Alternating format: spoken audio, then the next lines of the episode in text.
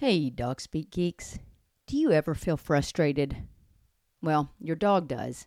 Frustration occurs when an animal is interrupted in reaching their goals. Unfortunately, this occurs all too often in the modern world when a dog's goals do not align with those of their human companion. This can be a source of distress for both you and your dog, but it can also lead to the development of problem behaviors and can damage the relationship that you have with your dog. But we have answers for you. Join us for a two day in person seminar October 5th and 6th with instruction by Daniel Shaw. Daniel Shaw is an animal behaviorist with a background in animal behavior, psychology, and neuroscience. He will be talking about what frustration is and how it can be identified, the difficulty of conventional approaches in resolving frustration, what influences the value of rewards, as well as supporting frustrated dogs and building frustration tolerance. You can buy early bird tickets now until August the 5th. And be sure that you join us for our pre seminar social Friday evening where you can meet Daniel and the Dog Speak team. We look forward to seeing you October 5th and 6th in Nashville, Tennessee for the Neuroscience of Resolving Frustration in Dogs seminar.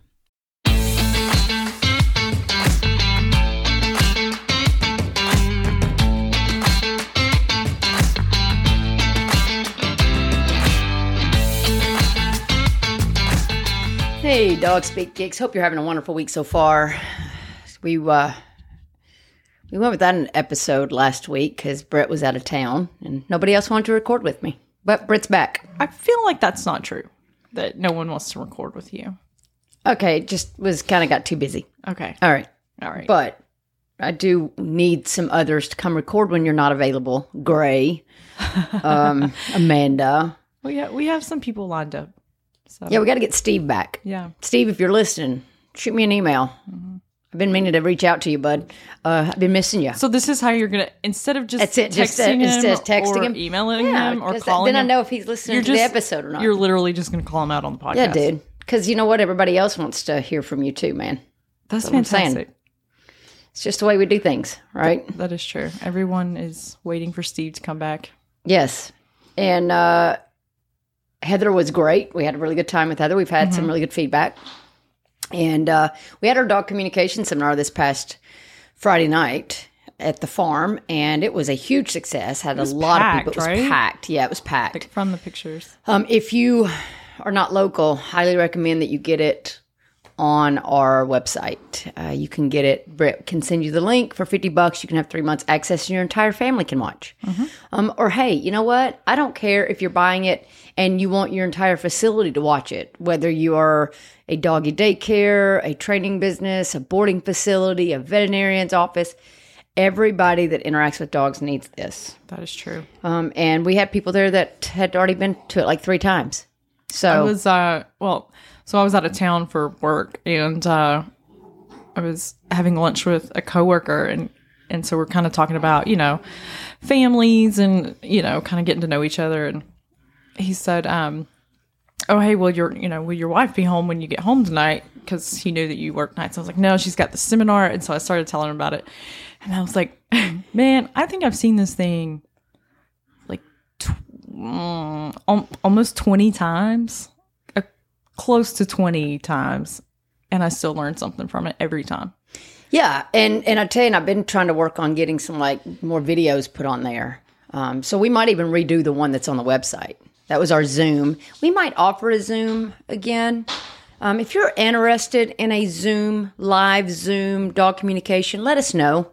Um, it's not as much fun as in person. It's kind of because I don't get to interact with the people. It, still is BYOB though. but it is BYOB. Um, but I wouldn't mind. I wouldn't. I'd do it again. I'd do another one, and we could re-record that one because I've added new things since the one that's on the website. I know, and even um, it's funny to sort of see the evolution of it since. Gosh, the first time I saw it was 2011. Yeah, and I was even showing it before that. Yeah, so, and so just sort of seeing the evolution of not just the seminar, but you as a trainer and a behavior consultant, like just seeing sort of, but you know, the whole communication part of it has remained consistent. Yes. That is that very little of that has changed, but you have added to it. Yeah, I've added things like stress signals instead of just like calming signals and how dogs avoid conflict and confrontation, but really how to look at a dog who might be um, stressed out or that fuse has been lit before they want to, you know, explode Yeah. um, and get into something. Um, and of course, we are also going to put together, you're going to hear those squeakies in the background. Meyer's playing, but it's a dog podcast, so, you know, deal with it. You know. But, and now, of course, your other dogs are probably like barking now and looking for it. But, um, what, what are you looking at? in your glass? You're like staring at my wine glass. There's something in it. no, there's nothing in it but wine. There's some fingerprints on it that you're seeing. Oh, it must have been. Oh, it's the light hitting it. It- I'm drinking Like, my wine. Call try- me out, man. I was trying to save you from drinking a bug. You know what? At this point of my day, I don't even care. It's protein. So anyway, we are going to also put together a dog interaction, I think, seminar that I used to do. Um, but I've got some ideas for some new things. I've been doing a lot of continuing education. My brain hurts, but um, Is that why you're sort of like uh depleted right now? I'm a little empty. Yeah. Um, I, I definitely need my tank refilled. Yeah. So You seem very yeah, depleted. Yeah. But, so. you know, But you know what refills my tank is hearing from you guys, right? Shoot us, uh, shoot us an email. we're going to do a whole campaign. Fill Nikki's tank. Fill my tank up, man. Um, I'm gonna have to close this door because I don't know if I can. I bought him a new toy today. Sorry, guys. it is it's a squirrel. It literally It's a is squirrel, and it, he is squeaking it like crazy.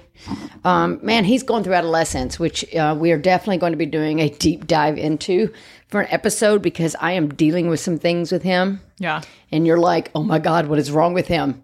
Um, and it, it's just adolescence. That is something we are going to get into. Um, I'm going to make my notes and make sure I don't miss anything because I know that other people are feeling the pain of their dog going through adolescence. Oh, for sure. Yeah, but that is not what today's about. No. What are we talking about today? I think that we need to talk about um, something that is near and dear to my heart that I see all the time. And uh, you know, we did a an episode on common mistakes of teaching your dog to come when called. Um, I want to do common mistakes of leash manners and walking in general because it's amazing to me that that is one of the most common complaints we get that people can't walk their dog. Yeah. And so what ends up happening is they get frustrated, the dog is too strong, they put on a prong collar, they get an e-collar, they they do things that's going to cause discomfort to the dog instead of just learning about these common mistakes. Right? I don't think it's fair that we should put discomfort to our dog to make our walk better when there are things that we can do. Exactly. Right? Exactly. And I've been, it's funny, I, I've been uh, following, I don't even know her name. I should learn her name. She's a behaviorist on uh, Instagram. And uh, just, she's been talking a lot lately about um, wa- walking your dog on a leash. Of course, you know, obviously our goal is to, and hers as well, is like for them to not be on a leash, to have, you know, sort of have that not even I don't want to say voice control because control seems uh, sort of anti what we are, but um direction voice directions. I mean, I, I, I, for lack of a better word, control. I mean, we're controlling dogs with a leash. well, exactly. I mean, but yeah. it's to have an open line of communication, verbally based, to where you can get a response from your dog in an instant. I just came That up with that shit. That was good. you were just like I saw I saw the wheels. turn. It did. I was like a little mouse in a cage. Smoke I was coming out of your a ears right little hamster in my little cage. Yeah, I was like, wait, wait, I got it, I got it. Yeah. So anyway, sorry, I, I went off on a tangent there, but um, yeah, I've been learning. Our entire episodes are tangents. I don't know what you're talking about. it's it's hard when you're listening to your dogs in the background trying to sort of ignore Yeah, well, that's just the way it goes. I mean, they've been quiet all day. they wait until we're doing a podcast um yeah all that to say i've been uh i've been uh reading up on Well, then good. You'll have some things to say. Have, i do have some things to say as it turns out all right. Well, that's good. Um, so Do you want to start? Well, no. Okay. I have things. like- I have things to add. You were like I all don't on it. have things to lead on this one. So the, the comment there's there are many common mistakes people make with walking their dogs with a leash. Um, I personally use a leash, and I teach my clients to use a leash to teach appropriate manners and to teach verbal control, I know. Yeah. verbal response or response. Response. right? So verbal response. So that if you do have to have a leash attached, it's just there. It's not actually helping your dog stay with you. Yeah. And um, for me, I think a lot of people really look at the leash uh, in a wrong way. They look at the leash to completely control the dog and to communicate to the dog with the leash, Right. Yeah. right? No, I see what you're saying. And so then you end up getting someone who's pulling on the dog because the dog's pulling on them. And then what happens, our visceral response when someone's pulling on you is to pull back. And so it's like this vicious cycle. yeah. We are going to get into some of those things of how you can improve. But the very first thing we need to talk about on walking your dog does your dog even enjoy it? That's your first mistake of thinking you have to walk your dog. Yeah. Now, I'm gonna. This is a, a, a statement for those that have the you know that don't have to walk their dog. If you live in an apartment, you live in a condo, you live somewhere where you don't have a yard for your dog, you have to walk your dog. For Right, you have no choice. I mean, there's no Yeah, choice there. yeah, But yeah. what I'm talking about here is walking for exercise, luxury, Mm-hmm. enjoyment. Mostly, what people use walking for is exercise, Mm-hmm. right? So my first question is does your dog even enjoy walking? How do you know if they do or not? I mean, because we've talked about this. I know, I know my dog, right? But what are some, what are some like signs for people if they haven't listened to past episodes? Because we've talked a little bit about this in past episodes, but So the biggest is um every, almost every dog when you get a leash and a collar out unless they've had really aversives attached to that and even dogs that have had aversives attached to collars will still be excited when it comes out because the the joy they may or may not find um, or the anticipation of something fun because when you get a leash and a collar out, they don't necessarily know that we're going to walk around the block. They may think, hey, we're going to get in the car, we're going to go to the dog park, we're going to go to a friend's house, or, you know, something like that nature. So they don't automatically know, oh, this is our walk around the block. Mm-hmm. But even dogs that have, say, prong collars, and people say this all the time to me. Well, he comes running when I get the prong collar out. Well, that's because the anticipation of what could happen outside this home is more rewarding. you get to go outside. You get to go outside. You get to get outside your box, right? So it kind of real to me is similar to like my tattoos. I will run to a tattoo needle to get a tattoo because I know what the end product is. Doesn't mean that it's always pleasant, right? But I purposely put myself in that because I like that end product.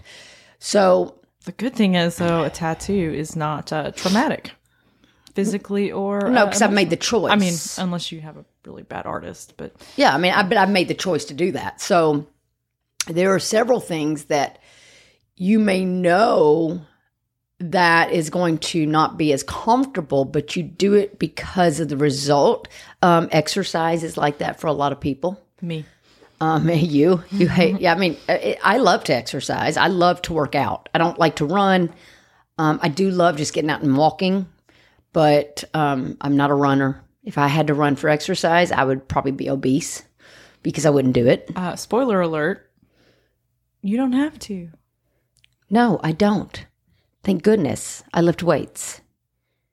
But here's the other thing with walking your dog. Walking your dog for not for the purpose of potty should not be for exercise. Now, again, if you live in an apartment, if you have to walk your dog for potty and that's the only time they get some exercise, okay, adjust your thought process on it but going from point A to point B should not always be in everyone's wheelhouse. Right now, so when we talk about a dog for a walk, the very first thing that I'm probably going to look at is as soon as I walk out the door with my dog. What's my dog doing as soon as I walk out the door? Right? It, does the dog's nose go to the ground? Does it start hunting for something on the ground? Or is that dog's head lifted up, scanning in a very hyperactive way of anything that could jump out at them? Are the ears back? Are they forward? Are they neutral? What's the tail doing? Did the dog go out the door and want to go heading for the road, or is the dog kind of walking out and looking like, mm, I don't know, I thought we were going to the car, right? I mean, um, do you have a problem with your dog not walking with you consistently? Maybe the dog stops, right? Is the dog lunging and lunging and barking at everything that goes by? If your dog is lunging and barking at things that are going by, your dog is not enjoying the walk. That that's for sure. So we, of course, we've talked about Isabella. Yeah, it's just funny because when I take her out the the so she is not the kind of dog that runs to you when you grab the leash. She she's not stoked about that. She's like, I don't know what kind of trickery this is because because she doesn't know. Are we going to Yeah. Uh-huh. park to where it's quiet? Or are you going to try to walk me in the neighborhood in the neighborhood where it's not quiet? she's like not about. So uh she is like, all right, I'm gonna pee in the yard. She pees in the same spot. It's like her um uh her ignore you know when oh geez. Oh boy, My my where is this going? a train just derailed. If you've seen the communication seminar, you know that dogs mark. Um, it's a calming signal. Uh, so that's what she does. that's what I'm trying to say. She's trying to calm the environment Mark. down or calm herself down for the, the fear of whatever she's anticipating. Yeah, Mark. Mark is what I was trying to say. Um, and then she sort of like looks at the car, like, and goes that way. Yeah, I'd much rather get in the car and go She's somewhere like- away from here. Are we going to the car? And usually we do. I I don't even walk her in the neighborhood. Very, I mean, very rarely. Yeah, Um, you really don't because she doesn't find it fun. No.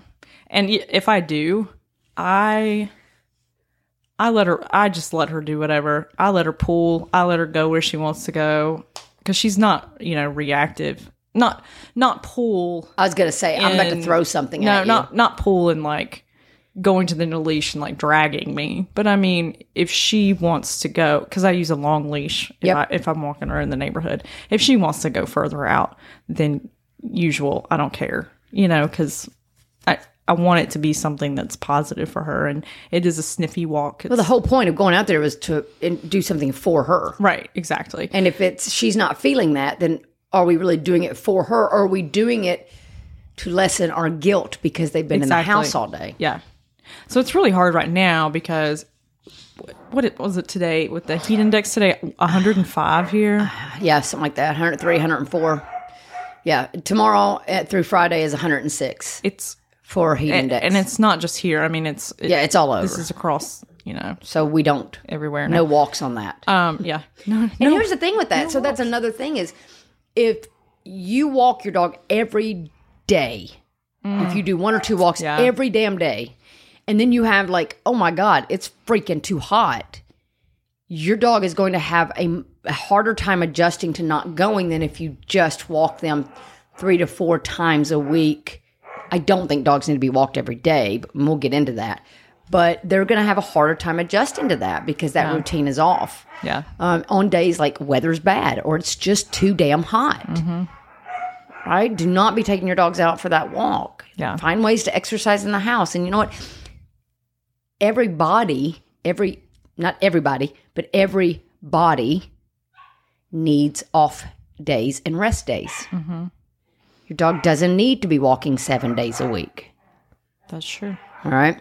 So, on a side note with Isabella, because people are probably, if they've not listened to the ones in the past, of, well, why doesn't she like the neighborhood if she's lunging at cars and bicycles and kids, and or if she's stressed out, then what are we not doing to fix that? Right. Um, but first of all, she's not reactive. So there you go. So that's good. Uh, okay, No, it's good. Yeah, right. So I mean, because I'm, thinking about what people would, are thinking, right? sorry, like I'm being defensive of my dog right No, now. I Like, totally get I'm that. like, I'm going to have to pause just for two seconds and go handle these dogs to make sure that your dog is not killing my dog. Okay, we yelled at the dogs. We did not. I know. No, we actually also just got um, more alcohol. So we're good now. Beverages. Um, but we did keep the door open, so it might get loud again. So yes, so Isabella's not reactive, but she gets stressed out. Mm-hmm. You got her DNA results back, and I, that's what I wanted to bring up. Hold on, can I pull them up? Give me time to pull them up. Well, it's not like you can't remember. I mean, it's pretty obvious. We've talked about what she is. I know, but it it, it was a little different than I think we. Yeah, just a little. But Only- uh, uh, and, and- only and here's the thing: is when we talk about does your dog like walks, you have to take breed in consideration, right? So we're going to be talking about Isabella and what what her DNA came back. But if you take somebody like not somebody, but if you take a, like a guardian breed, you walk them around the same block every day. That's going to become a part of their territory, and now you've actually giving them a bigger job than they're prepared to handle. I didn't know I had to guard the whole I didn't know I had to guard the whole damn block. neighborhood, right? Shit. my neighborhood watch now. right? That's so great. we do have to keep, keep in mind dog breeds and and whether that is actually even something that is appropriate. So with Isabella, the reason she has a problem with the busy Mm-hmm. neighborhood. Go ahead. you guys. Okay, obviously she looks identical to a border collie. Yes. She acts like. I mean, we knew she's uh, she's a herding breed. Oh, yeah, she's I mean, totally a herding breed. No, There was there's no doubt there. doubt. Um, she's exactly one percent off between her first one and her second one.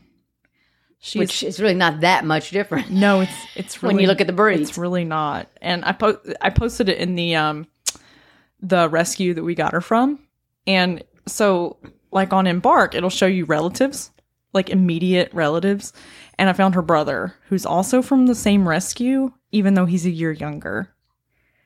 Like, yeah, Wow. yeah. So Okay, anyway, when you said that, I didn't know it was the year younger didn't that was from Goofy Foot. I just found out. I thought they were from the same litter. And Goofy Foot Rescue, y'all, if y'all want to rescue a dog, go to Goofy Foot.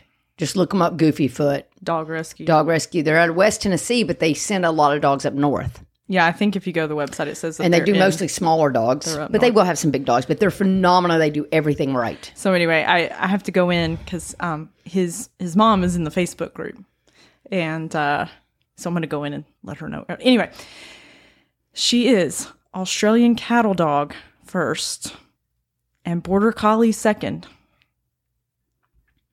And that's surprising to me. Do you know what her uncle Gray said? Did you already tell him? I did tell him. What did he say? He said this is why she's so crazy. So she is a little crazy. Um, But we've talked about that herding breed chaos coordinator, yeah. right? So, Did you look at the rest of the um? well, I did. I glanced, but to me, I'm I'm looking at that 25 percent and up, and considering she has That would, herding yeah. I mean, at her- almost her 50 percent. herding is fifty. She Plus, it's in the super mutt too. She had Yeah. nineteen percent super mutt. which is um Australian Shepherd, is in See? the super mutt.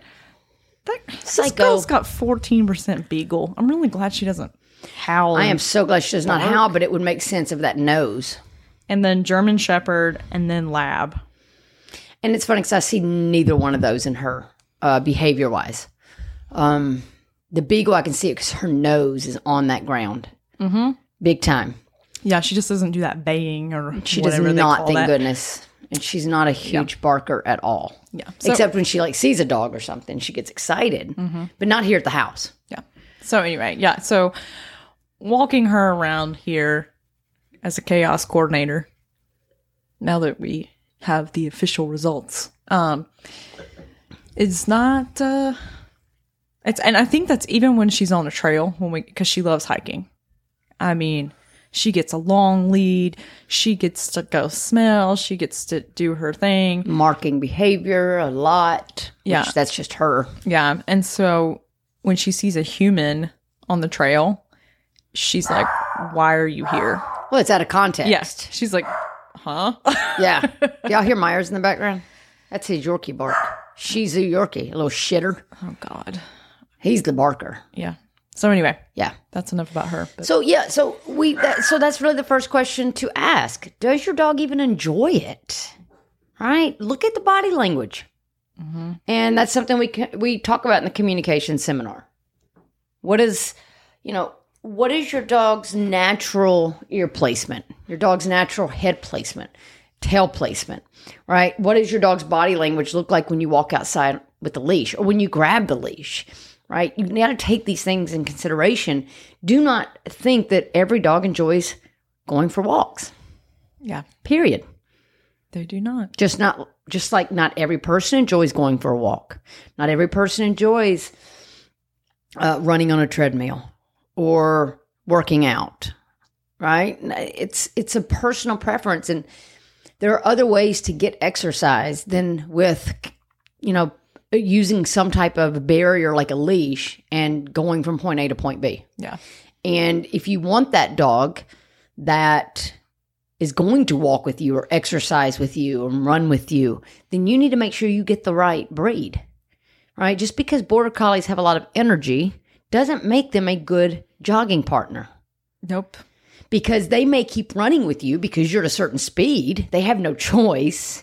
And a lot of people will say that when I when I run the dog's perfect. When I walk the dog they're pulling. Just mm-hmm. because they're running the regular speed with you doesn't make them actually comfortable. They're not they're not showing you they're comfortable by running. They're running with you because that's the only way they can keep from, you know, being dragged down the street. Yeah. But they're still having to deal with all of that that's in the environment. Yeah, and I think that's so that's funny you say that. So thinking about a herding dog when they run, because everybody's like, "Oh, I I run with my border collie," you know, and obviously there are exceptions to the rule. Yeah, run. know, we yeah, know this. Run in the woods. But we, um, You know, run somewhere quiet. or not even that, but when a when a heeler, when a herding breed is running, they're running doing a job, Mhm. independent of their handler. But it's also not a constant run. Exactly. It's very it's a positional run. It's methodical. Yes. methodical. It's there's stalking involved. There's Yep. all kinds of things involved. Um, there's communication with the handler, even though they're pretty independent. So you know you can imagine if you take a breed that's used to being methodical about its running and that sort of thing, and then it's attached to a human who's making it run. It's like what the hell? Yeah, what kind of stress are you creating? This is not my jam. right. Yeah. And and and please understand too that you're not always going to see that stress or that dog that's uncomfortable come out in an external behavior. And I'm going to give you a really good example of this in human terms. As we've talked about before, Britt is an introvert.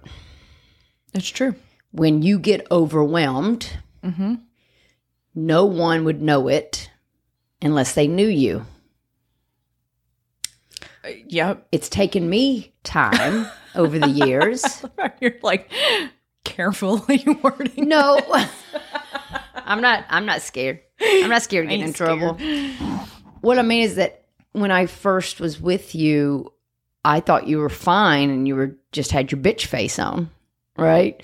Not mm-hmm. really bitch face, but you just you look to me. I didn't see anything obvious.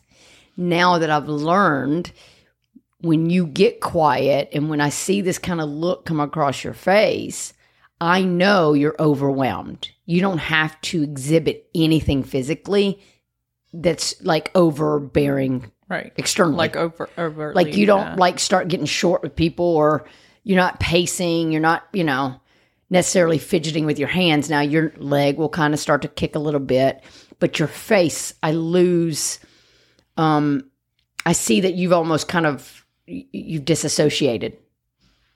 Not completely, but I can tell you are Yeah. you're not right there in the moment. Right. Exactly. Right. So I've learned to read that body language with you so that I can now be respectful of that. Because before being an extrovert, I'm just like, why are you not have any fun? Why can't you have fun when we're doing this? Yeah.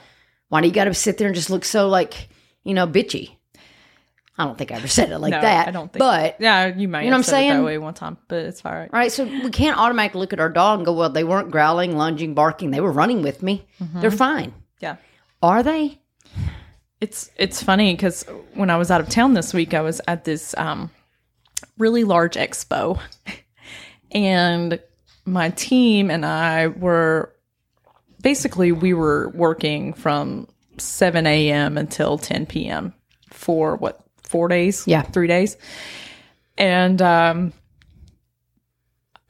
my boss, who's a friend, who I mean, I, a former boss. She's also a former boss, so that's I consider her friend. Um, you know, she she knows. She could tell. She's like, "You're you're done. Like your tank's your tank's empty." Yeah. And it's funny because someone else on the team is the same way. He's he and I are like almost identical with that, and it's like, yeah, but we can still keep calm. We can still Nobody would know unless they knew you. right exactly. Which is, that's why it's our job as an owner to really know our dog. Yeah. Well, and also know your partner mm-hmm. and know the people you're with. Exactly. Yeah. Body language. Yeah. And and I think that when people sit back and think about that for themselves, and they think, okay, I've had those moments where I'm just I'm done, and as and, and I am an extrovert, but I don't need as much as I used to. Mm-hmm. I have found myself being done, and I'm having to learn what that looks like within myself Right. because I'm not used to seeing it. And if I'm not used to seeing it, I can't expect anybody else to see it. I can communicate that. I need to go home now. I'm done. Your dog. Or or you need to leave my house. you now. need to leave my house now. Like my friends, several of our friends that come and hang out with us, they know when I'm done. They know. I don't have to tell them. They just know because I do certain things and they just kind of know I'm done. You have a routine. Uh, and so I think that we have to do a better job at respecting our dogs and learning that about them and not automatically assuming that they're okay with it. Right. Because if you're not seeing that and you keep putting your dogs in this environment, you're going to have stress stacking and that dog is eventually going to explode. And to you, it's going to seem like it's out of the blue. Mm-hmm. And it's not. Mm-hmm. It's just been building and building and building. So, first question Does your dog even like to go for walks where you're walking? So, maybe I should say that. Does your dog enjoy going for walks where you normally walk? It can be situ- situational. Situational, right? Situational. So, that is your job first and foremost to think Does my dog enjoy this? Or would my dog rather spend five minutes in the backyard playing fetch? Mm-hmm. Okay, well, that's exercise. Yep. Your walks should be more about enrichment, not exercise. You should not make your dog walk or run with you for exercise. That exercise is your prerogative and your right and your want and need. Yeah, it's like you're we're so um used to multitasking. We're like, hey, if I can knock two things out at one time, like let's do it. But it's like, nah, nah, nah. Practice some self care. You go do you separately from working with your dog. You Yeah, know? yeah. I mean, please stop making your dog exercise with you, uh, because I do. I get clients that are like, "But I got a dog so that I would go walking." Well, that's not your dog's responsibility. Yeah. It's not on your dog to go walking. You need to make that decision. Mm-hmm. And you need to find out if your dog is actually enjoying it. So I know we spent like 30 minutes on that right there. I feel like it's because we haven't done a podcast together in a while. And it has like, been a couple. And oh, it's only been a couple weeks. I just We did the recall one together. it feels like it's been longer. But but I think that is such a big one that people mm-hmm. they they focus so much on how to teach a dog to walk. They don't actually sit back and go, "Does my dog even enjoy what I'm doing?" Right. And here's the other thing. People think that they're bad owners if they don't take their dog for walks. Do you know how many walks my dog gets a week? I mean, we have a I have a yard. we're we're lucky enough to have a yard, but Uh, maybe one. yeah. And I do it because I want to give him enrichment, not for exercise. I go to the gym. And if I want to go for a walk to where I want to walk and I just want to walk, I don't take him. Exactly. I just go with me. Matter of fact, I don't even take you. If I just want to go for a walk, I want to walk by myself. So I'm not responsible for anybody else. Right. So so that's probably the biggest thing is I, I think that's just something that nobody talks about is d- do, does your dog enjoy the walk? Do they enjoy where you're walking? Should you take them for walks? Don't feel guilty if you don't. Yeah. Are you meeting their needs elsewhere? It needs to yeah, it needs to be about enrichment. As, once I figured that out, it was sort of like life changing in a way. That's really exaggerating, but um, No, it, it- I mean, it it's, seems it's life it changing in the relationship feels- with your dog. feels cliche. Yeah, it's like oh, like something clicked. Like oh man, yeah, like she loves being in the woods. Like she's all about it. She's that nose is to the. And when I quit trying to make her mind, you know, when we're hiking, when I quit trying to do commands and all this shit with her, because it's not needed unless you need it. right, I, And right, Like yeah, like yeah. one once once or twice on a trail. Yeah. Once I realized like it's okay for her to have her nose down. It's a, you know, I'll do a you know, a, a this way if there's I see something coming that we need to get out of the way or You're not just saying commands to get your dog to be responsive. You're actually using words to elicit a response that is needed in the moment. Mm-hmm. You're not just saying, "Well, I have to go through these commands to make sure you're listening to me." Mm-hmm. I don't. People are blown away. I think sometimes when my dog is he, what he's seven and a half months now. Um, he still doesn't know how to down on command. no he doesn't. Do I need it? No. Will he down? Yeah, when he wants to. When I put his placemat out, he will. Yeah. Why have I not named it? Because I don't really need it. Yeah.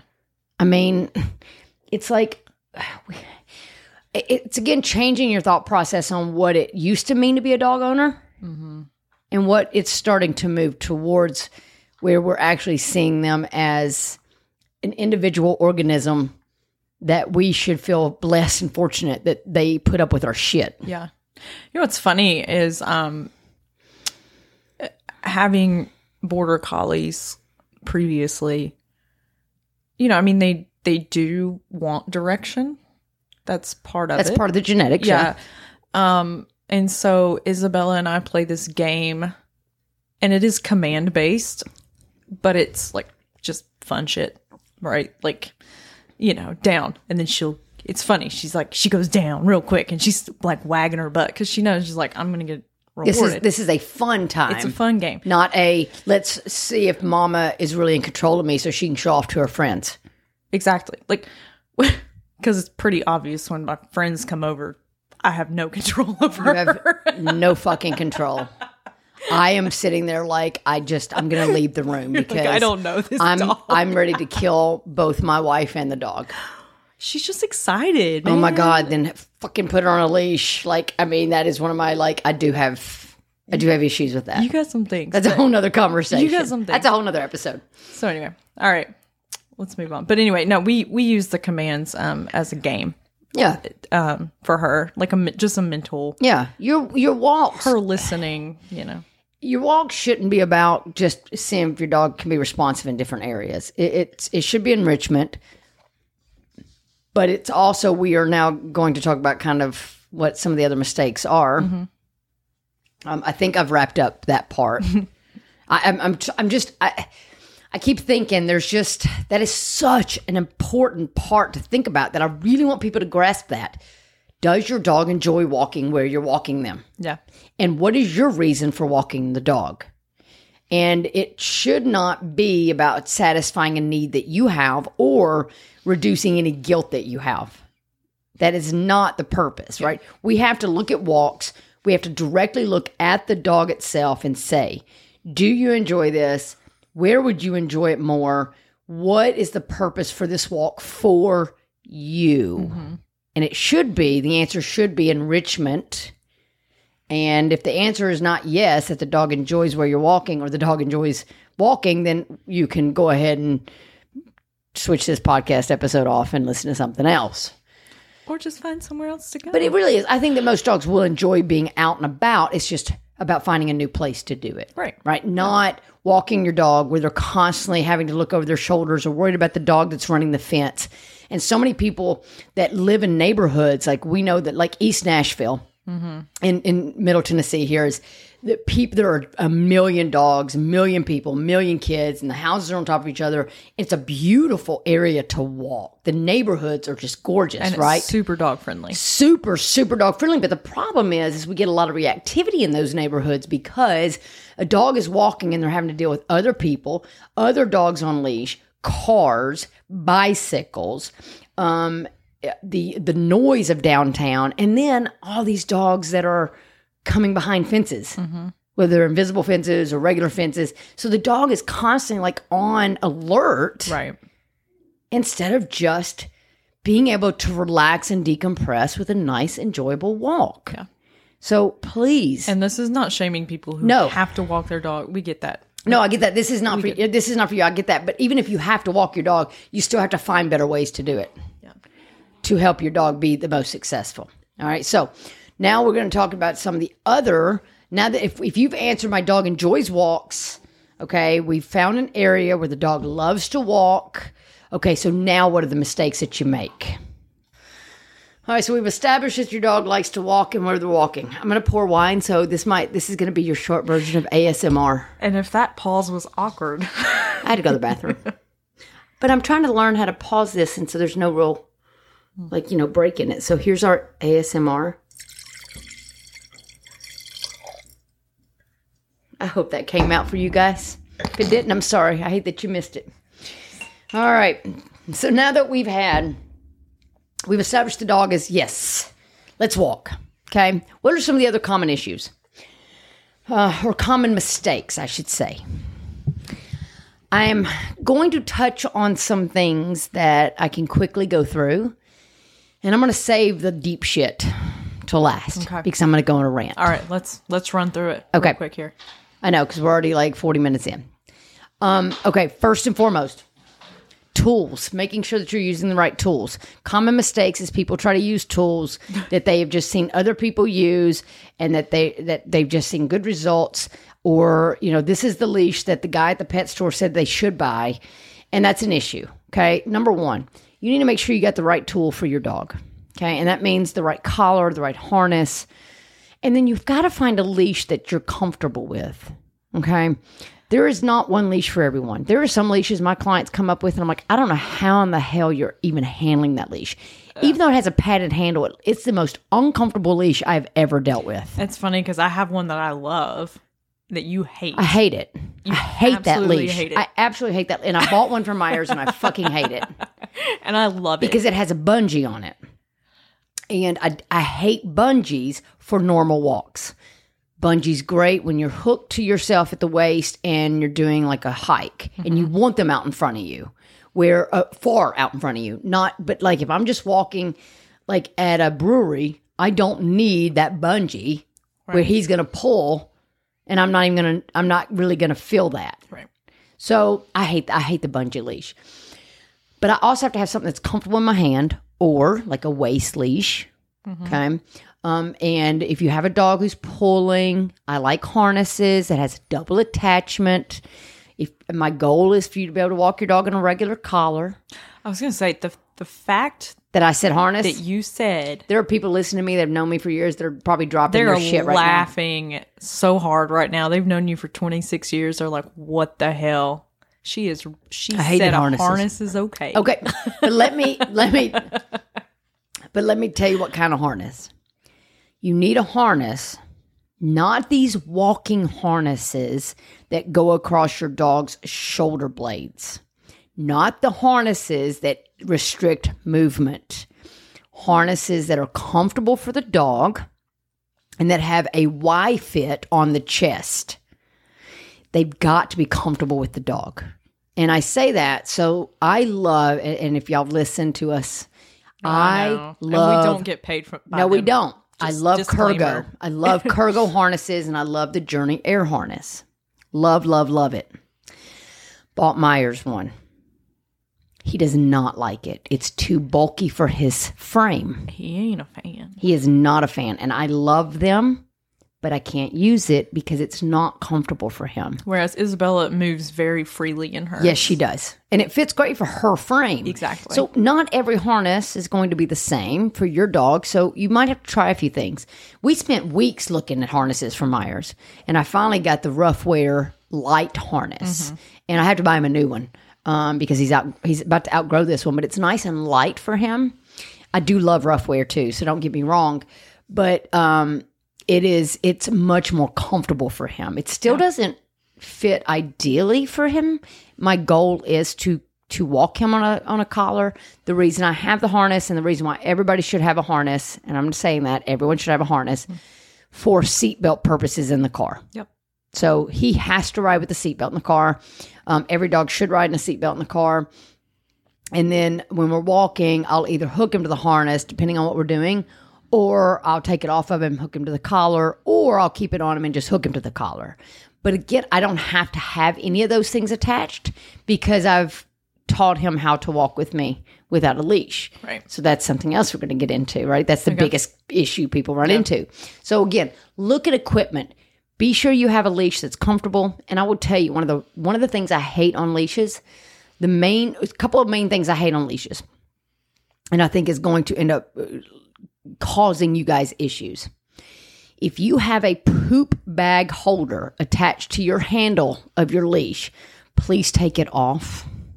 You do not need a roll of 120 poop bags on every walk you go on. If you do, you need to change food. Because what happens with that is it gets in the way of you actually handling the leash and it makes it heavier. I've never even thought of that. I know, before. and I hate it. When I work with clients and they give me their leash, I take it off. I'm like, I'm sorry, but you don't need this. Just put a couple one- in your treat bag, yeah. which you should always have a treat bag when you take your dog for walks. I don't care how old your dog is, always have a treat bag. You can throw a couple bags in there. You do not need these big ass holders. I have one that clips to my belt. That's fine. To my walking belt. That's fine. But again, you yeah, don't need 120 damn poop bags exactly.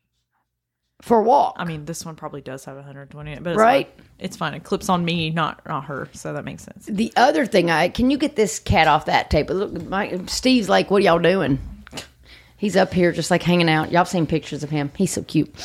Um, the other mistake that people make is those leashes that have what they call the traffic handle.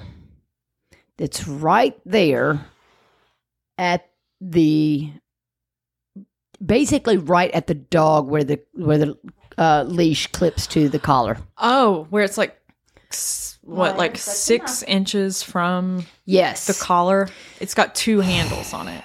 yes. So and the Yeah, second yeah, handle yeah. is the one down by the by the clip of the collar. Oh man, like People grab that all the time I was gonna say, yeah, I've and hold their dog so tight that the dog can't function. I've used so I've spoiler alert, I've used one before. Um and you know, you, you feel like you have like control. I mean, you feel like you're fixing things. And your dog is feeling like that Or they're being trapped into something exactly scary. like you feel like, "Oh, I'm taking you out of a situation that is stressful." When in reality, you're making it more stressful because the dog can't move. because you're yeah impeding their movement and um, yeah Right? even though you you technically have more strength because you don't have the length of the leash you know carrying you off into never never land um I say I'm going to disagree with you because I think that when you grab the leash down there, your dog is on top of you.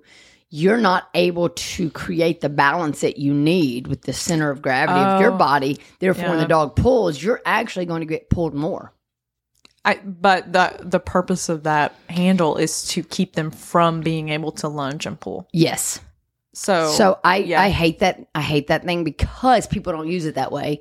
They use it to keep the dog from trying to pull. right, And it, it, again, if you're pulling on your dog, dog's going to pull on you. If you're pulling on your dog because your dog's pulling on you, then you're in a vicious cycle. Mm-hmm. And you're basically telling the dog that, yeah, that's what works because I'm going to do the same thing. So now I'm going to mirror your behavior instead of giving you things to mirror. right, So finding the right leash and the leash leash length is also important. Um, I think that I used to use short leashes, and that was a big mistake for me. Um, I used one foot leashes up to like three and four foot leashes. Those are actually now that I'm looking back, those were way too short, way too short. yeah, Um, I am much prefer a six foot leash up to a 30 foot leash.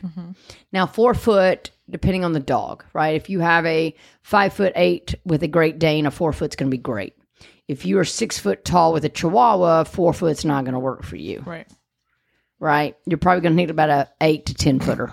yeah, exactly. So again, think about what you have and make sure that everything is comfortable. Because if you're not comfortable with the leash, you are not going to do very well teaching your dog to walk nicely. All right, so now that's equipment. Mm-hmm. So let's just talk about the most common problem. People go on walks with their dog, and the only commands that they use is stop, sit, leave it, no pull, wait, quit. For fuck's sake, stop fucking pulling me. When I ask clients, what commands do you use on a walk? This is what they tell me. Well, no, leave it, sit. Okay, none of those actually communicate to the dog how you would like How- for them to yeah. walk with you. Do, Really, girls and boys? do, do y'all do y'all hear this? All right, y'all got to go out. Lord, this is this is what That- happens up in our house. That cattle right? dog. Out you go. Lord Jesus. after we Look, just I'm said, not even editing that shit. Y'all can just listen to it after we just said that she doesn't bark much. Uh, she makes this weird noise. Oh no, when, she's, playing, she's on it, man. Let's be real. When she's on it, she's playing. It, it's great, but um, yeah, I'm not taking that shit out and editing that because y'all know I don't. Um, that's just part of it. But it- seriously, why are you using commands that do not communicate anything to the dog on how to walk with you? I've. It's funny because when you say it, it's so obvious. But I've, even though I don't do it, Not anymore. not anymore. Did you do it with Jake before you knew me? Think back on those no, moments, I, right? I didn't. I didn't. But there were other things that I don't want to reminisce on about that training. I use that term lightly. Mhm. Um, but it's funny because I I've never thought about it in that way. That what what the hell does that even have to do with walking? because people think if I can use leave it, Well, okay, then they'll so- stop pulling. Well, I get leave it Well- in, in like please don't pick up that dead animal. On Sure, if you teach leave it correctly, but most people don't. right. Why is your dog making this I don't know. Uh, how, let's go for the 12th pause of the motherfucking podcast right now. And this is going to totally be an explicit one. Y'all, y'all remember in the beginning when, when Nikki's like, oh, her tank needs to be refilled. Well, right now, that motherfucker's running on empty. And I'm, and I'm going to go like knock some dogs out here. Just, just give me a sec. You are not. No, I, of course I'm not. out. I love them dearly, but my God, they are being obnoxious. Okay, now that I've kicked them to the curb, not really. They're just still in the living room. I just had to open the door and say that's enough. Um, and shut the fuck up. My favorite line to use. Actually, I'm teaching Myers that. So I use my that's enough for his barking, but and he he knows that's enough means to redirect your attention. But now I'm throwing in shut the fuck up. That's enough. And so what's going to end up happening is I'm going to teach him shut the fuck up is the same as that's enough, and it's just a cute little party trick. Wow. There you go. Anyway, so yeah, How many how many times can you put there is really foul language in this podcast? look if y'all haven't figured out by now, do not listen to this with your kids. I don't know what to do It's, with you. it sort of escalates. So like people who email and they're like, "Hey, we just started listening." oh, I'm like, huh, yeah, okay. "Oh, God bless." Pay attention to those e's. in, Do not listen with the kids. in about 6 months, you're going to You're gonna wanna. you might want to turn away. Well, it went from me by myself, and I, I mean, no, nobody wants to cuss when they're by themselves. Oh, who am I kidding? I got a sailor's potty mouth. But all right, so, but yeah, I can see using leave it correctly. But that should, when I say, what are your walking words? What words do you use to communicate to your dog how you would like for them to walk with you? Directional cues. Oh my God, that is brilliant. Directional cues. I thought that's what you called them. I probably did. I was just giving you some credit there. I was like, "No, no, I think I got that from you." But they're really directional cues, right? Leave it's not a directional cue. So when we talk about That's an environmental cue. it's an environmental cue, look at you. You're on it. Boom. Boom. Give me Right. half a bottle of prosecco when I'm on it. You're like, I got this. I could teach everybody. um, so the biggest mistake people make is you guys don't communicate with your dog on how to walk with you. So I want you to imagine, okay? This is look, if you want to know what your dog feels like, what I'd like for you to do is is find a friend or partner. I would like for you to tie your legs together. So put it put yourself in like a three-legged race, right? So take your two inside legs, tie them together. And then I want you to just start walking to where your partner doesn't give you any type of communication as far as where you're going or what you're doing. Um, eh, other than like leave it and stop. Uh, and see how it makes you feel, right? That's fantastic. It's because the connector, if you think about that, that connector is like putting you in a three legged race. Yeah. You have to have communication because you're attached. Mm-hmm. You have to go together. like they have no choice. There's no choice here, right? So we've got to come up with words to communicate to your dog. So, very simply, what we use we use let's go, which means we are moving from this space together. We're on the move. We are on the move. My rules are for that type of walk don't pull me, don't trip me, and keep up. I don't care if you change sides. I don't care if you're in front, behind. I don't care if you're sniffing things. That means if you have a 20 foot leash, then you are allowed 20 feet from me. And when I get to the end of that 20 foot leash, I would hope that you're you're moving from where you're sniffing and you're following me. If not, I'm going to give you the this way cue, which means you need to come back in this direction towards me or when I'm needing to change direction, I'm giving this way to let the dog know I'm changing direction. Mm-hmm. Because if we don't communicate, then the dog's like, I didn't know you were doing that right. right? I mean, you just did it.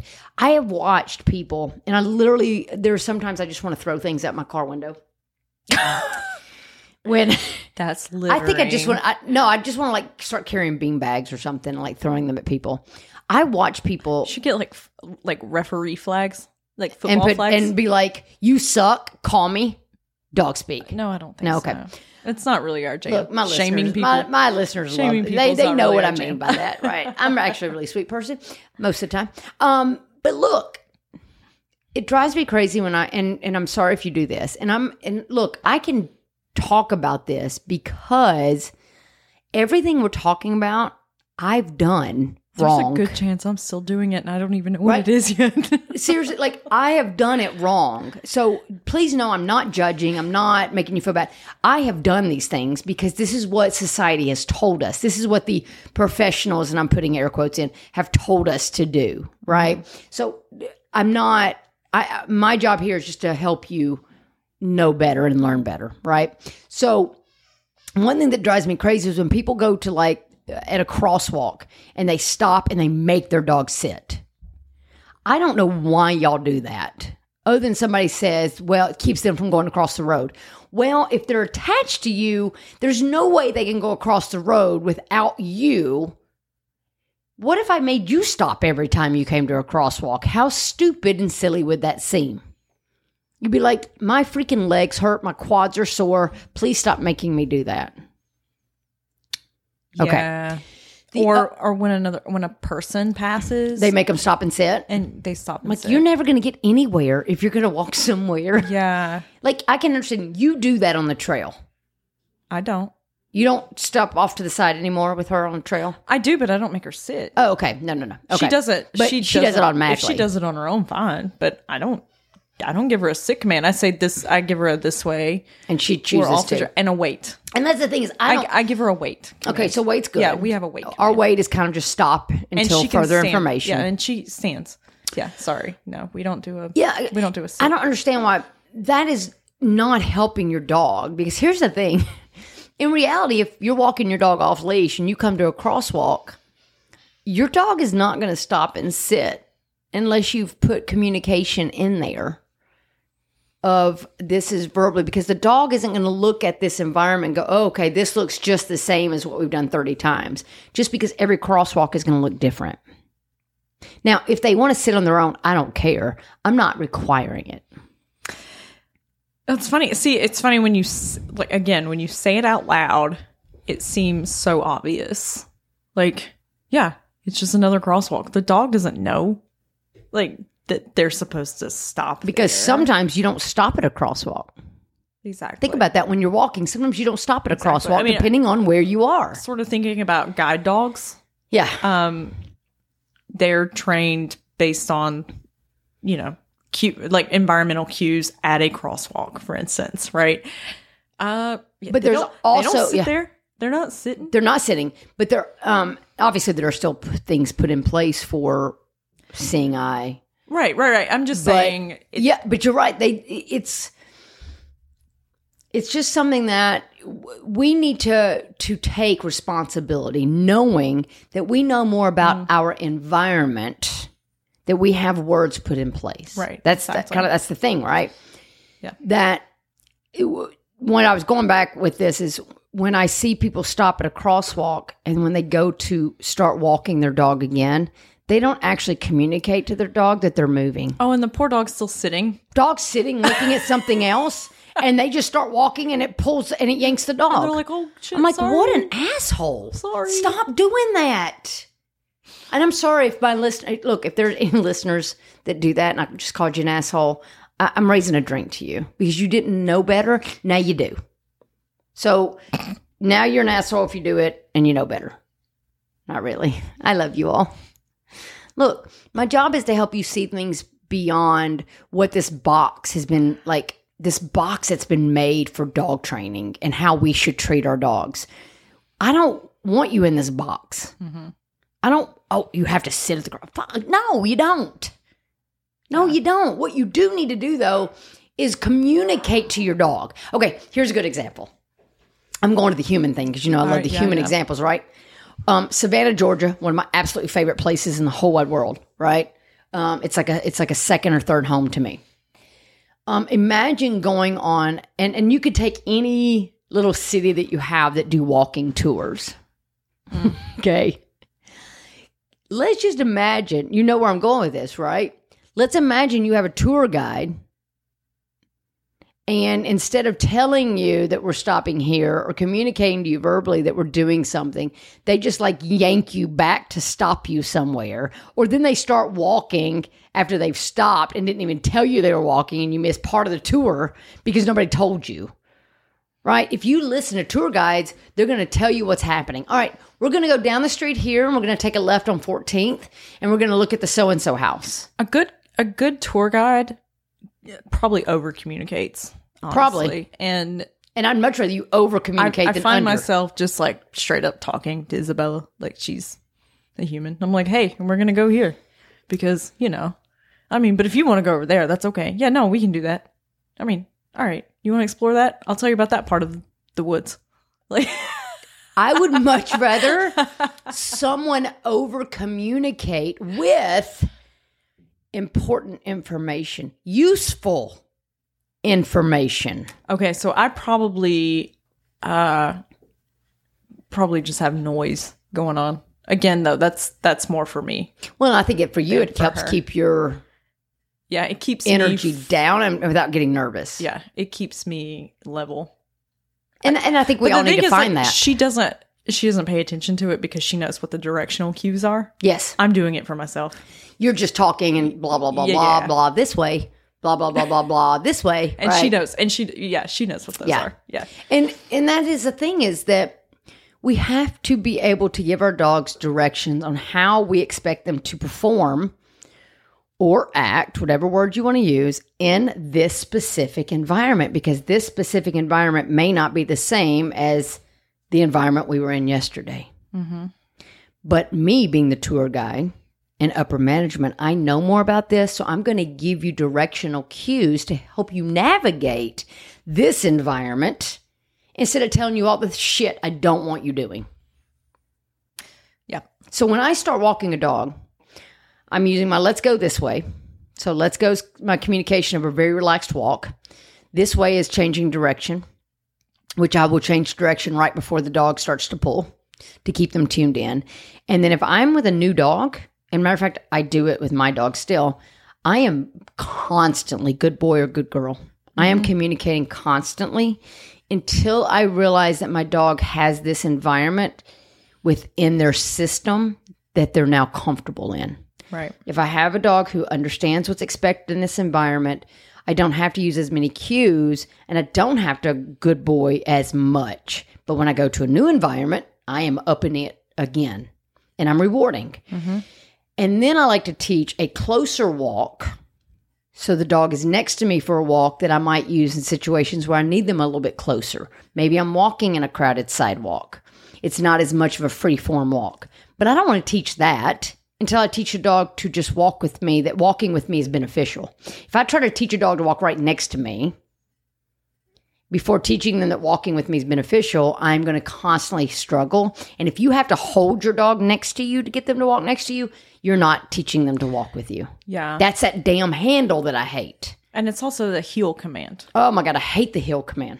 And, you know, like be right here. Be Heel. right next to me. And the reason I hate the heel command is because the way it's been used. it, it comes out. Yeah, it comes out. right? If you want to use heel means just be next to me. Yeah, that's we fine. use with me, Yeah, that's fine. right? It's just because um, it's more conversational when you say with me. Right? That With me. You know, I think. Heel. Yeah, We use heel in the service world, but it's not a walking command. It's a position. exactly. And heel is a position. Mm-hmm. Um, and I think it was probably used as a positional command before it was used as a walking command. I think people missed the actual walking command that goes with heel.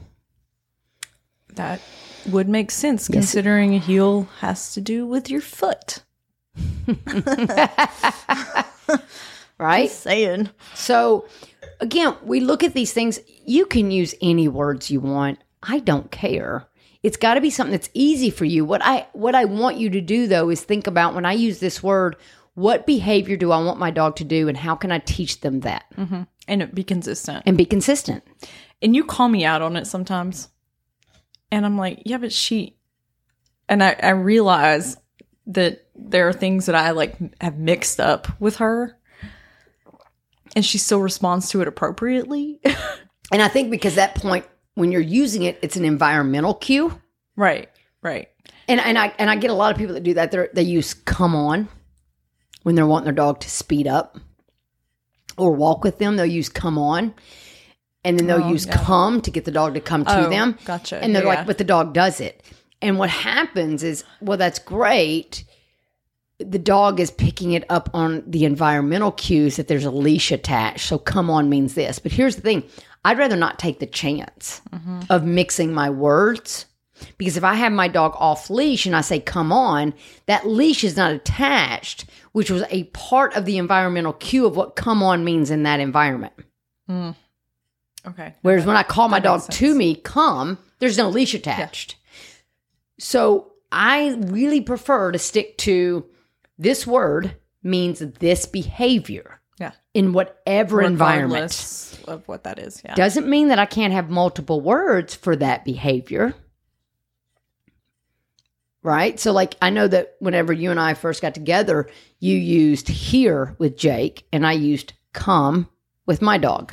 The reason I used here is because um, I have a I have a deeper voice. Just it's an Appalachian thing. Uh, and so and Jake had um, several acres. that Yes, he did. He was allowed to be on, and he was a flat coated retriever. And um, the reason I used here is because when I say come, it's sort of flat. It it's sort of flat. It just falls, and so it didn't carry. He didn't travel. And so that was the reason I used here. Um because he he like I'm like he's not going to hear it when he's Right, 3 acres away. right. Right? So it, it has to do with just my natural um tone Inflection. of yeah, Yeah. inflection and tone of voice. Um because I do I'm, Yeah. I'm in a lower octave than most women and I get that. So I you know, I I would use here so he could And that's the thing is literally hear that. I was so used to using come, I would teach him come. That meant the same thing, but I also put in a whistle because I used a whistle with my dogs. Yeah. So I used three different commands for my dogs for come. And Jake knew all of them. Jake knew all of them, right? so that's what I'm saying is that as long as you teach it, if you have one word that comes out of your mouth that's easier than your partner, that's okay.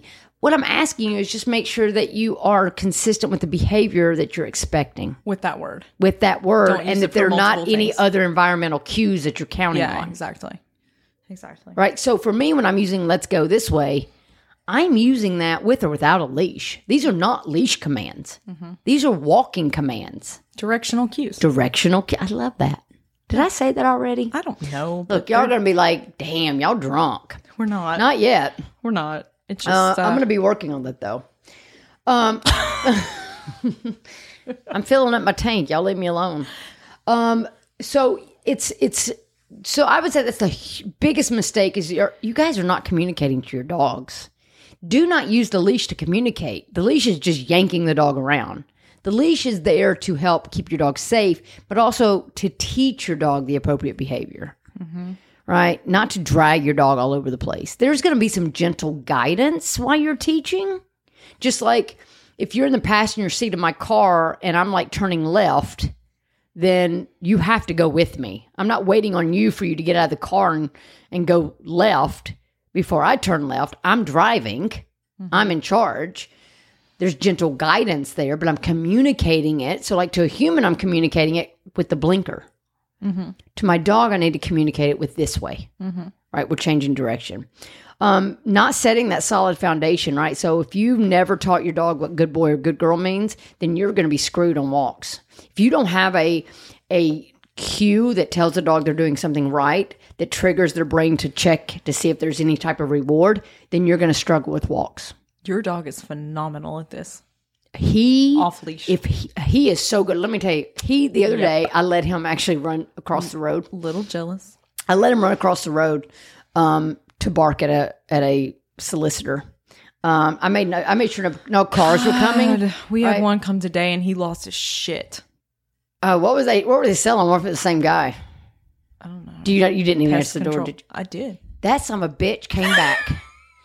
He already look. I was in a meeting. You I sent- don't- look, I we all work from home now. I sent the dog. Look, I let him out front, and he was walking across the street.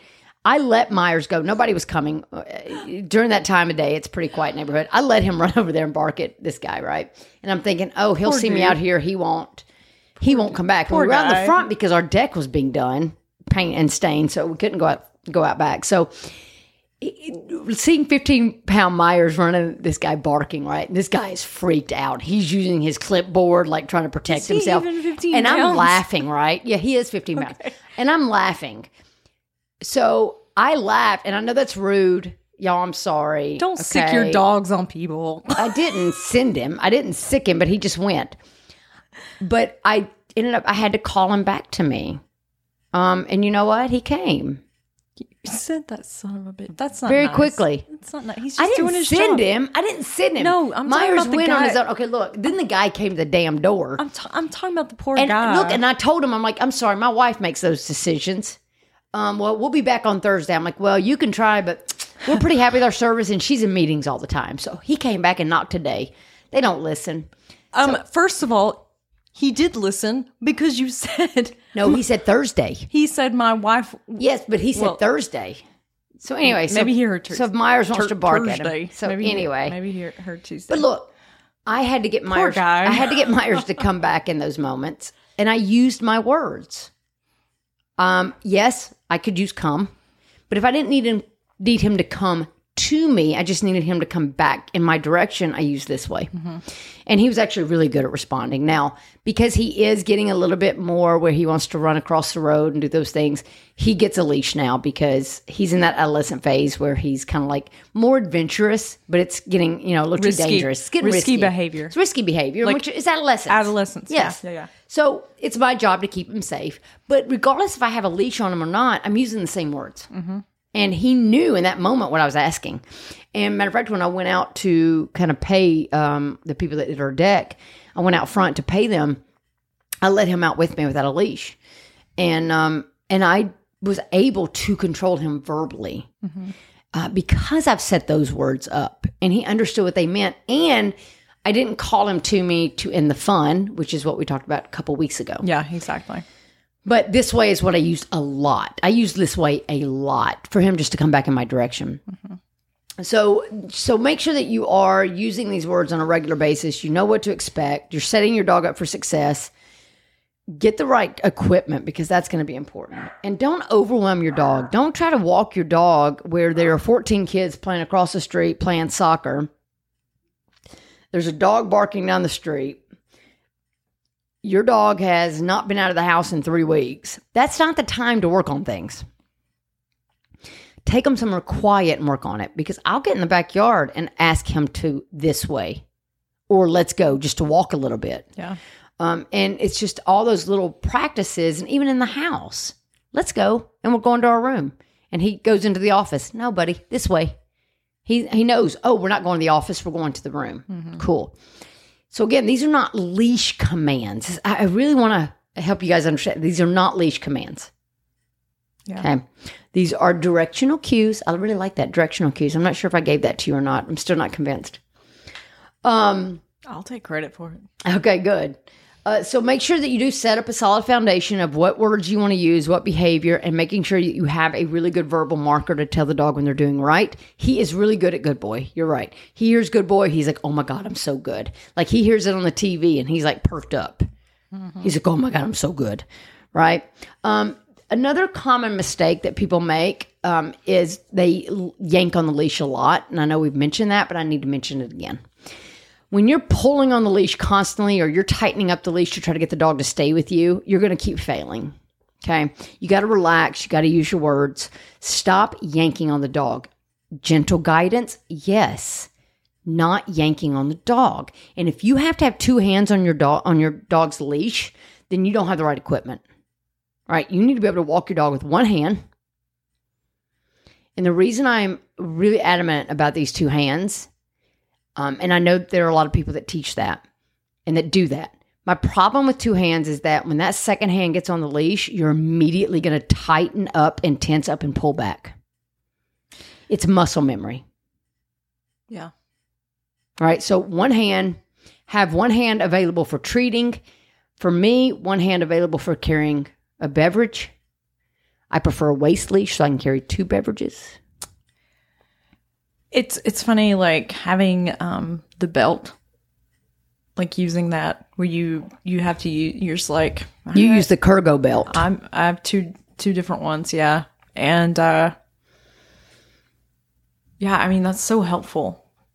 Um because you do, you have to like you're like, "All right, cool. Like we're just going to go this way." And you're not yanking on the dog, you're not just using your body. Yeah. And that's so hard for people. It's like I literally struggle with a lot of my clients to where they just keep wanting to pull with the leash. They're bending the elbow, they're doing tricep extensions, they're touching the butt, they're touching the boob, they have it above their head. They're like yanking, like even when they do this way, they're bending and they're pulling with the dog. Hook it to your either get a waist leash, hook it to a belt, something or have someone else hold a long leash while you use the words to communicate to your dog. That's one of my favorite things to do is I'll put the dogs on a 30 foot leash. I'll hold the leash and make my clients walk the dog without touching a leash. Mm-hmm. And I'll make sure the dog follows through if they use the right commands. But it's just getting them used to using the words without the muscle memory of the leash. right. But if you just remember, That was that was hard for me it's so hard for because you. Because even though I I had a belt on, I would still like You want to grab that leash. grab it mm-hmm. to like to navigate. Mm-hmm. Yep. Not necessarily grab to like cor- correct. Like that's No. totally different. But, like to navigate. Yeah. um, yeah. stop stop navigating Yeah. with that right Yeah. communicate use your body to position correctly and your dog will start to be more fluid in following your movements and now when i take my dog out a lot of times when i take him places if it's a safe environment and he's off leash i don't have to say much to him now i good boy like crazy when he checks in or if he's getting too far away this way Yeah. Right? He does he does a good job because I've immediately started with those commands, and it's funny because every Rottie I've had, they've been horrible on leash because I always worked them off leash. Oh, they're like, what is this thing? What is this thing attached to me? doing to me? right? And which which is now why I think that I I now back then I didn't. Now I do teach a command for walking closer by me instead of that freedom because like I mean Dan could walk ahead of me and then when she got to a crosswalk I would just say wait and she would stop and wait for me to give her permission to go. So but when she was on leash if she was on a six foot, eight foot leash, she was like, I need to be over here, I need to go over this. I'm like, oh my God, you're horrible on leash.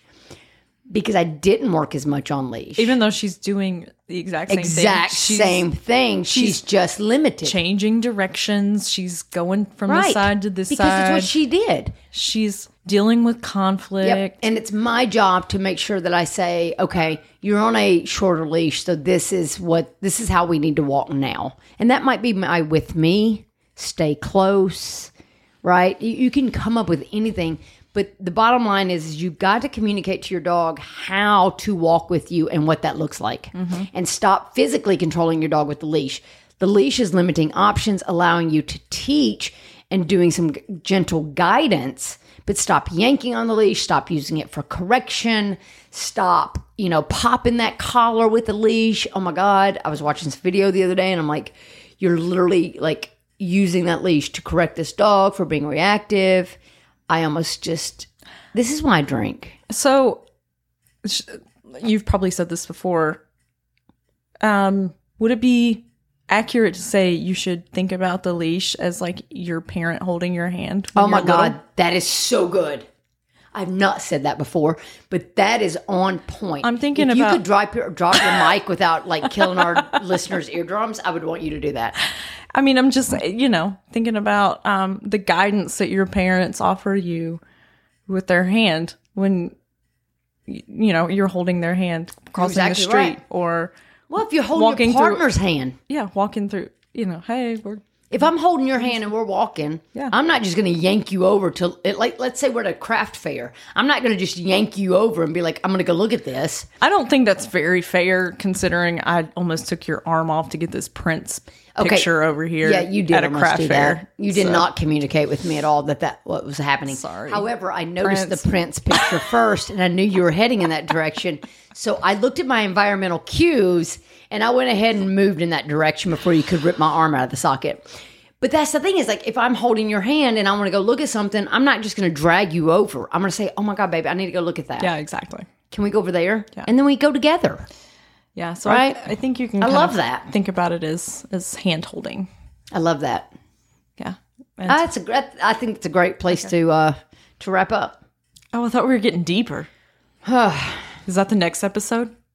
Deeper. No, I mean, other than I mean, we just talked about like don't expect your dog to read your mind. Oh, you said at the end we were getting deep. I did. Yeah, you're No, like, no, I thought I already did. oh, okay. I thought you meant like.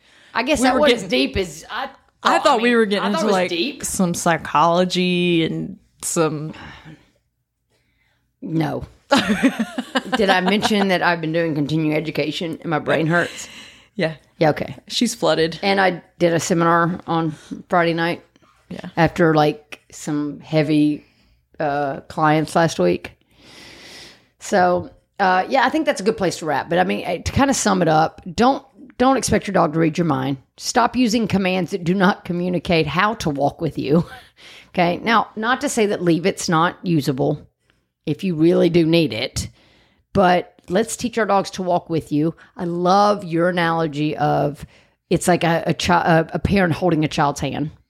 I mean, I think that's how you should think about a leash. I love that Is because it's better than three legged race. Yeah. I love that. Yeah. well, okay. I I I was in a three legged race with my dad one time for Girl Scouts. Did he communicate to you? Um, we won, but I'm pretty sure he almost killed me. He probably drug you like you fell, and you're like, I just got to keep up. he just held on to me and just kept running. Okay, see? and I was just like dragging. That's not appropriate, right? Because that for him was all about him, But we won. and not about the experience. but we won. but we did win. Damn. Yeah, yeah. Yeah. Love you, Dad. Um, stop focusing on the wrong behavior, what your dog is doing. Focus on what you would like them to do in environments. Make sure your dog actually enjoys what you're asking them to do.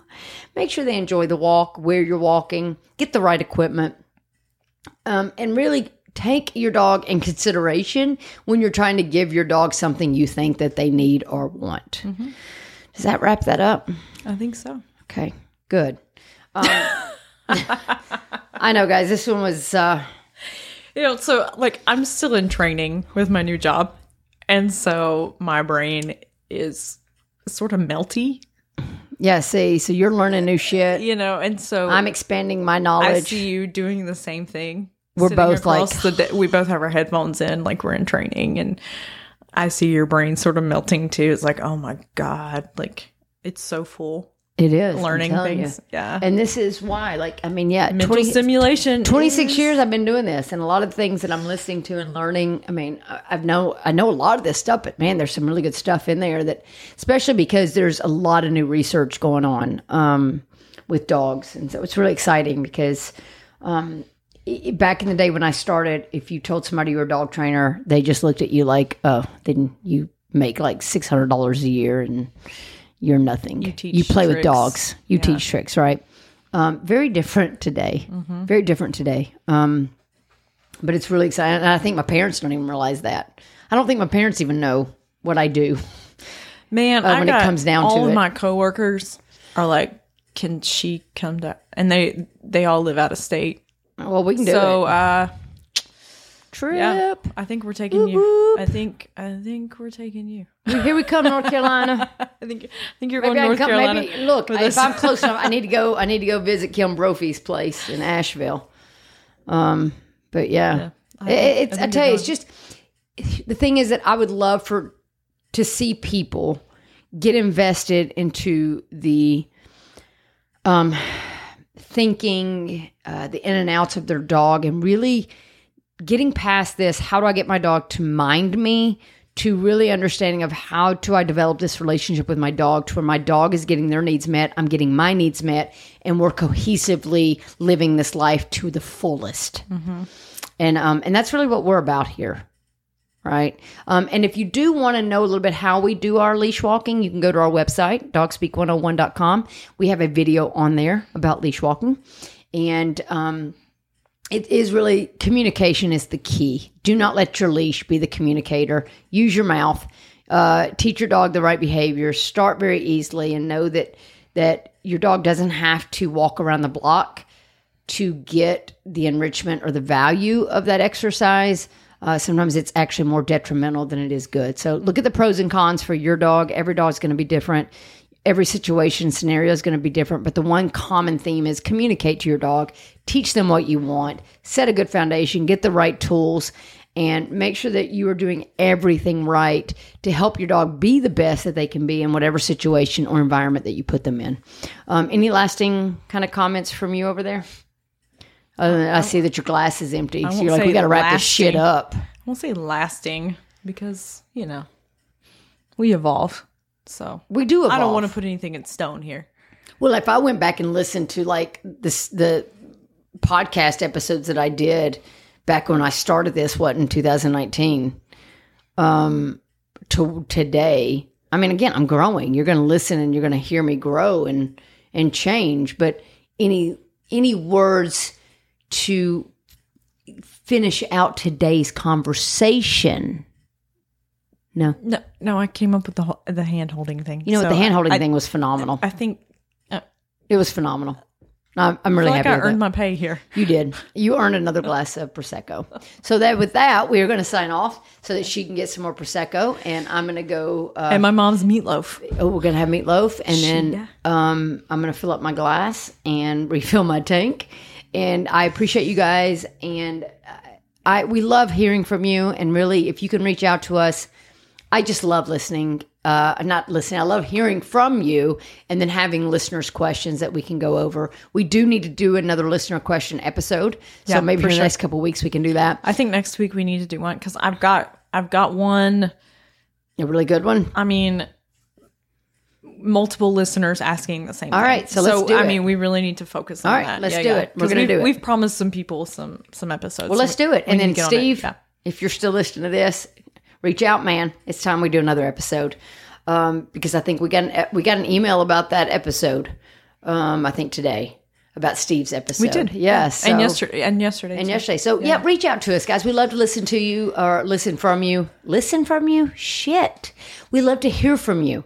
Um, and we Oh, that- appreciate you listening That's a that's a very good uh, conversation to get into. about listening and hearing. The difference between hearing and listening. Ooh, look at that. Boom. Not today, folks. Not today. I need more wine. We need more wine, yeah. um, but make sure you follow us on Instagram. That's where we're putting most of our information. Uh, we're still doing some on Facebook. Mostly Instagram is where we are. Be sure you check out the website, sign up for the newsletter. Um, are we having newsletters going out? We are now. Yeah. Okay. Back to there, newsletters. There was a, We had a little break there in newsletters. We I gotta- apologize. We're getting Yeah. back on newsletters. So, um, and again, if you have any questions, please reach out. We do offer Zooms. Um, we've been doing a couple of Zooms um, with uh, listeners every week. Mm-hmm. So it's been great. We had one from Canada. We've had um, one from, um, well, actually in the state of Tennessee, but Chattanooga. Uh, we've had Pennsylvania. Pennsylvania. We've got uh, Long California, Island. Long Island. Right. So we've we've been having a lot of fun um, meeting with you guys and talking with you and helping you out. And we just want you to uh, learn as much as you can and, and help you develop the best relationship that you can with your dog. And we appreciate you guys. And uh, the way you can help us is rate and review, and then of course share the podcast so that others can find us because we want to uh, educate as many as we can. And I will say that I'm super, super, super excited that back in um, May the 19th, we had just about 96,000 downloads. And as of yesterday, we were at 103,000 downloads. Now, that's very small compared to podcasts out there. But for that type of growth in that small amount of time, I'm just thrilled. And the more that we can help and the more we can uh, to reach out to people and help them, then this makes it worthwhile. And um, I appreciate you guys so much. And, and Britt, I'm glad you're back to do episodes with me because I, you know, I'd love recording with others, but just something about sitting across from you and getting to uh, getting to spend that time together because because our, our time together is getting a little less. fun. So It is fun. um, I'm really excited about that. So, guys, appreciate you. Love you so very much. Um, I think that we need to probably do an. I'm thinking maybe a contest. We have some uh, harnesses to give away, some things to give away. So I think that we need to be doing a contest. So, uh, so. come up with something. We'll figure something I'm looking out. At Britt and coming up with I something. can't use Isabella's DNA Can't like we did it last as well as time. DNA like we did with Myers, It's but pretty uh, obvious. We'll come up with something and uh, get you guys some goodies because we appreciate you and we love you very much. So I hope you guys have a great week, and I hope you've uh, at least taken some new ideas about your um, walking, not leash, but walking manners with your dog. Have a great week.